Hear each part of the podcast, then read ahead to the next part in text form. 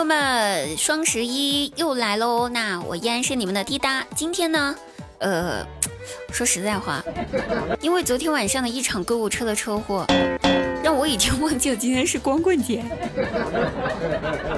所以呢，赶在咱们这个光棍节的末班车来给大家祝贺一声哈，祝大家就光棍节同乐。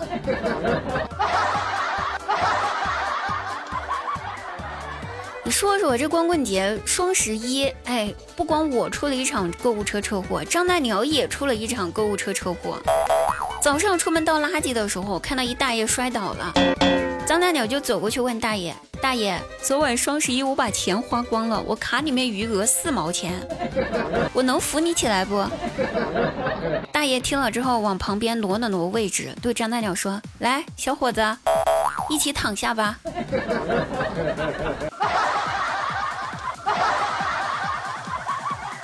说这双十一吧，为了能够给我自己一点上班的动力，我把所有的收货地址都填了公司的地址，这样哪怕只是为了回去收个快递，我也都会积极的去上班。但凡迟到一次，算我输。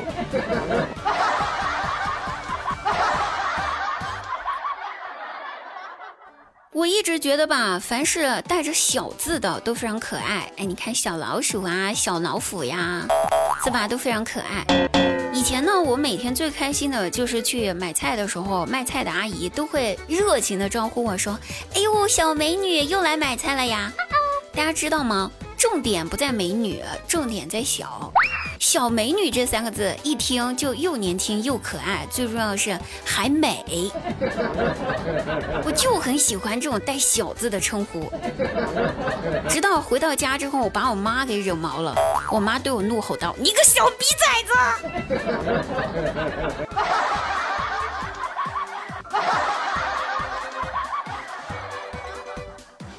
我大外甥又被打了。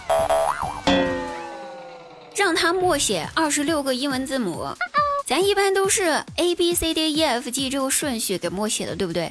但是吧，他一出手就 Q W E R D F。我姐也是个老司机，这一瞅，这不是游戏打多了吗？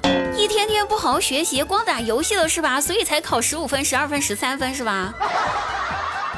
背键盘背这么熟，A B C D E F G 背不住，Q W E R D F，今天必须得好好教训他一顿了啊！于是默默地从门后掏出了棍子。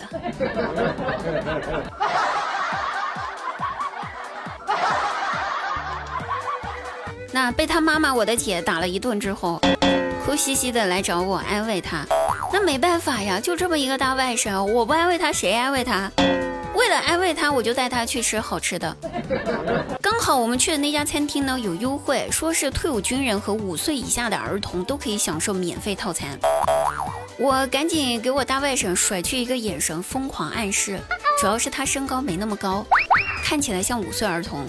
我给他甩了眼神，我以为他懂了。然后七岁的大外甥对服务员非常认真的说道：“你好，姐姐，我是退伍军人，我可以吃免费套餐吗？”就在那一刻，我好想再打他一顿。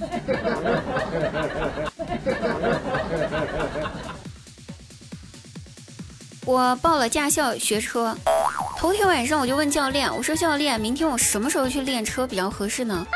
过了一会儿，教练回我消息说：“你有男朋友吗？”哎，我有点懵。我是问他练车的事儿，他为啥问我有没有男朋友？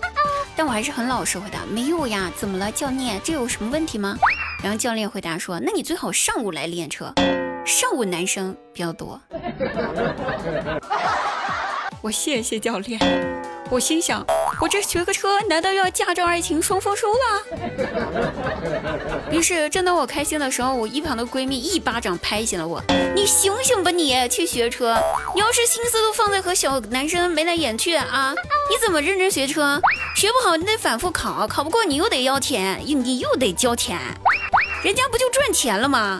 这都美男计，你以为呢？真为你好呀！”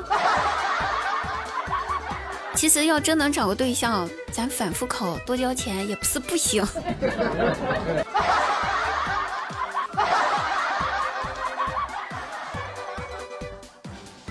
说张大鸟的媳妇儿呢，给他发了个消息啊，说老公啊，今晚我要和我的同事出去聚餐哟。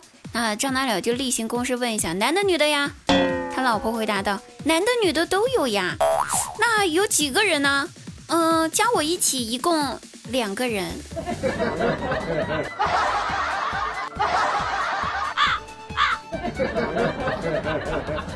好了，亲爱的朋友们，本期节目到此结束了。最后祝大家一句这个单身节快乐，好像也不快乐。